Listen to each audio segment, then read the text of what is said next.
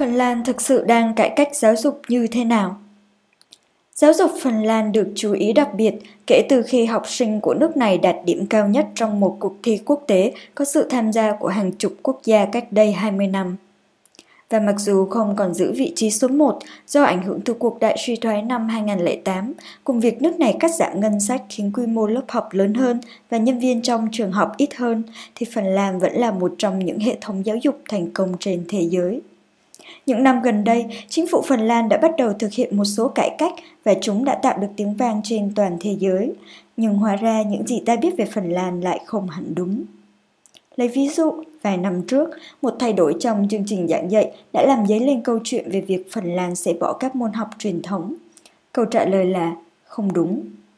Trên mạng bàn tán về việc trẻ em Phần Lan không có bất kỳ bài tập về nhà nào. Không đúng nốt. Vậy sự thật là gì? Hãy cùng khám phá những thay đổi trong các trường học ở Phần Lan thông qua chia sẻ của hai nhân vật biết rõ điều gì đang thực sự diễn ra.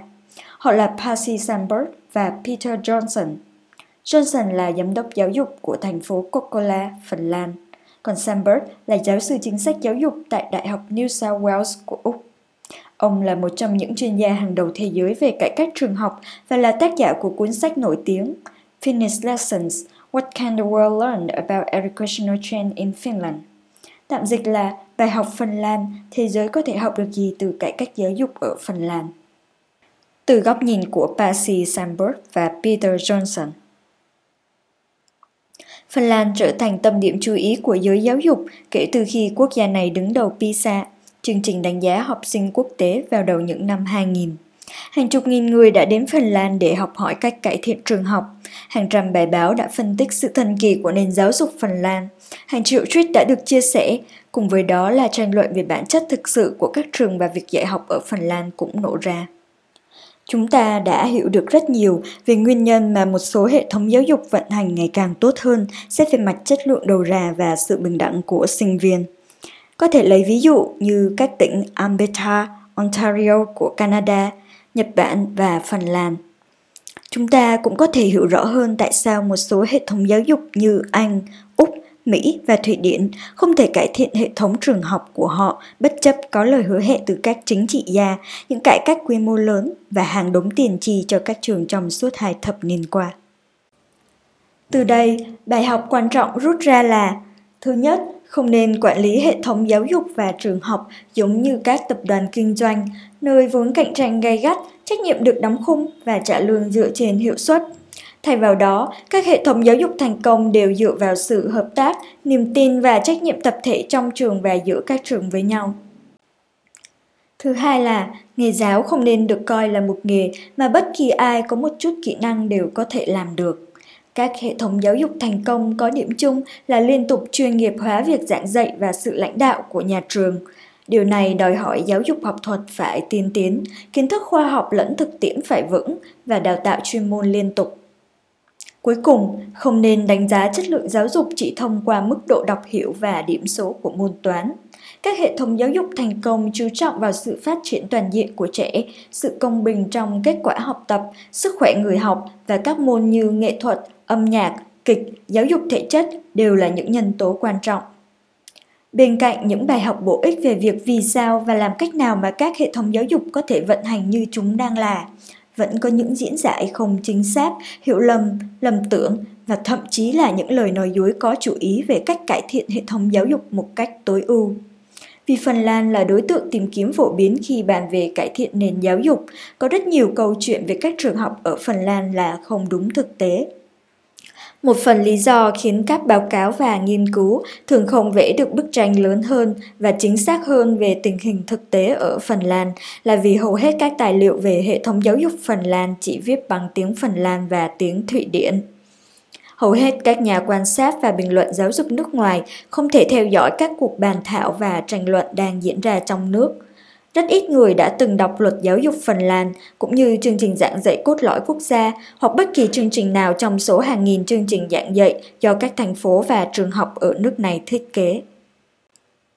Một lý do khác khiến các báo cáo về giáo dục Phần Lan chưa hoàn thiện, đôi khi còn không chính xác, là tư tưởng xem giáo dục như một mạng biệt lập, không kết nối với các lĩnh vực khác và với chính sách công.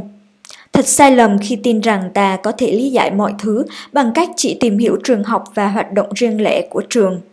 Hầu hết các nỗ lực giải thích tại sao các trường học của Phần Lan tốt hơn các trường khác hoặc tại sao Phần Lan ngày nay kém hơn so với trước đây đều không chỉ ra được sự phụ thuộc lẫn nhau của các lĩnh vực trong xã hội Phần Lan mà giáo dục là một phần của hệ sinh thái này.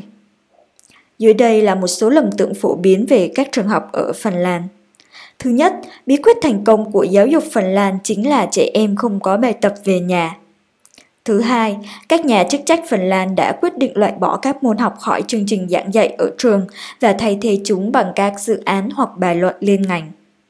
Thứ ba là tất cả các trường học ở Phần Lan bắt buộc phải tuân theo chương trình giảng dạy quốc gia và thực hiện cùng một phương pháp giảng dạy được gọi là học tập dựa trên hiện tượng. Phenomenon-based learning hay còn gọi là Project-based learning. Tất cả những điều trên đều sai. Năm 2014, chính quyền Phần Lan đã sửa đổi chương trình giảng dạy cốt lõi quốc gia cho giáo dục phổ cập. Chương trình cốt lõi đưa ra một định hướng và cơ sở chung để đổi mới việc giảng dạy và giáo dục ở trường học. Chỉ có một số ít nhà bình luận quốc tế về cải cách trường học ở Phần Lan đã đọc tài liệu trọng tâm này. Đáng tiếc là cũng không nhiều bậc cha mẹ ở Phần Lan nghiền ngẫm tài liệu này. Tuy vậy, nhiều người vẫn khăng khăng được hướng mà các trường theo đuổi là sai lầm, dù bản thân không thực sự hiểu rõ vai trò lẫn trách nhiệm của nhà trường và giáo viên trong cộng đồng của mình. Trước khi đưa ra bất kỳ phán xét nào về Phần Lan, ta phải hiểu các nguyên tắc cơ bản của hệ thống trường học Phần Lan. Sau đây là một số điều cơ bản. Đầu tiên, các cơ sở cung cấp dịch vụ giáo dục ở mỗi địa phương đều xây dựng chương trình giảng dạy và kế hoạch hoạt động hàng năm trên cơ sở chương trình giảng dạy cốt lõi quốc gia. Các trường học chủ động lập kế hoạch giảng dạy dưới sự giám sát của chính quyền thành phố. Thứ hai, chương trình giảng dạy cốt lõi quốc gia là một văn bản quy định khá lỏng lẻo về những gì trường nên dạy, cách trường vận hành và yêu cầu đầu ra. Do đó, các trường rất linh hoạt và tự chủ trong việc thiết kế chương trình giảng dạy và giữa các trường có sự khác biệt đáng kể trong chương trình giảng dạy. Cuối cùng, do tính chất phân quyền trong hệ thống giáo dục Phần Lan, các trường học ở đây có thể có cơ cấu và chuyển đổi thực tiễn khác nhau, khiến mô hình giảng dạy ở Phần Lan trở thành độc nhất trên thế giới. Sẽ không chính xác nếu ta đưa ra kết luận chung chung cho nền giáo dục này chỉ dựa trên hiểu biết về một hoặc hai trường. Cải cách trường học hiện nay ở Phần Lan hướng tới những mục tiêu tổng quát mà Tổ chức Hợp tác và Phát triển Kinh tế OECD cùng các chính phủ và các em học sinh ủng hộ. Đó là phát triển văn hóa trường học an toàn và hợp tác, đẩy mạnh các phương pháp tiếp cận toàn diện trong việc dạy và học. Chương trình giảng dạy cốt lõi quốc gia tuyên bố rằng mục tiêu cụ thể của trường học là giúp trẻ hoàn thiện được ba điều – Điều thứ nhất, hiểu mối quan hệ và sự liên đới giữa các nội dung học tập khác nhau. Điều thứ hai, có khả năng kết hợp các kiến thức và kỹ năng đã học trong các lĩnh vực khác nhau để tạo thành một tổng thể có nghĩa. Và điều cuối cùng đó là có thể áp dụng kiến thức và sử dụng kiến thức đó trong môi trường học tập hợp tác. Tất cả các trường học ở Phần Lan phải sửa đổi chương trình giảng dạy theo khung mới này. Một số trường chỉ thực hiện vài bước tiến nhỏ so với xuất phát điểm ban đầu, trong khi một số trường khác tiến hành những kế hoạch táo bạo hơn nhiều. Điển hình là trường Pontus ở La Peranta, một thành phố ở phía đông của Phần Lan. Pontus là một trường mẫu giáo và tiểu học mới với khoảng 550 trẻ từ 1 đến 12 tuổi theo học. Trường được xây cách đây 3 năm để cổ vũ tinh thần và phương pháp sư phạm của chương trình giảng dạy cốt lõi năm 2014. Gần đây, trường Pontus bất đắc dĩ được báo chí quốc tế quan tâm khi công ty phát thanh truyền hình Phần Lan đưa tin rằng phụ huynh đã nộp đơn khiếu nại về sự thất bại của ngôi trường này. Tuy nhiên, các nhà chức trách giáo dục ở La Peranta cho biết mới chỉ có hai đơn khiếu nại từ phụ huynh và chính quyền khu vực đã hỗ trợ giải quyết. Chỉ thế thôi, vụ việc chưa đủ để gán cho ngôi trường Kemak thất bại. Một lần nữa, điều chúng ta có thể học được từ Phần Lan đó là phải đảm bảo phụ huynh, học sinh và giới truyền thông hiểu rõ hơn về bản chất của các cải cách giáo dục đang được thực hiện. Cuối cùng, không có chuyện môn đọc, viết và số học sẽ biến mất trong các lớp học ở Phần Lan. Các môn học vẫn sẽ được giảng dạy trong suốt năm học. Điểm mới là hiện nay, tất cả các trường được yêu cầu thiết kế ít nhất một dự án kéo dài một tuần cho tất cả học sinh dự án phải có tính liên ngành và dựa trên sở thích của học sinh. Dĩ nhiên, có nhiều thách thức trong việc thực hiện các ý tưởng mới, nhưng nhiều trường học cũng đã thành công trong việc tạo ra các cơ hội mới mẻ để học sinh học kiến thức và kỹ năng cần thiết trong cuộc sống. Còn quá sớm để nói liệu hướng đi hiện tại của Phần Lan có thành công hay không, nhưng chúng ta biết chắc là các trường nên cải cách mạnh mẽ hơn nữa để đáp ứng các mục tiêu quốc gia và chiến lược quốc tế. Sự hợp tác giữa các trường, sự tin tưởng vào giáo viên và sự lãnh đạo có tầm nhìn là những nền tảng giúp hiện thực hóa tất cả những kỳ vọng đó.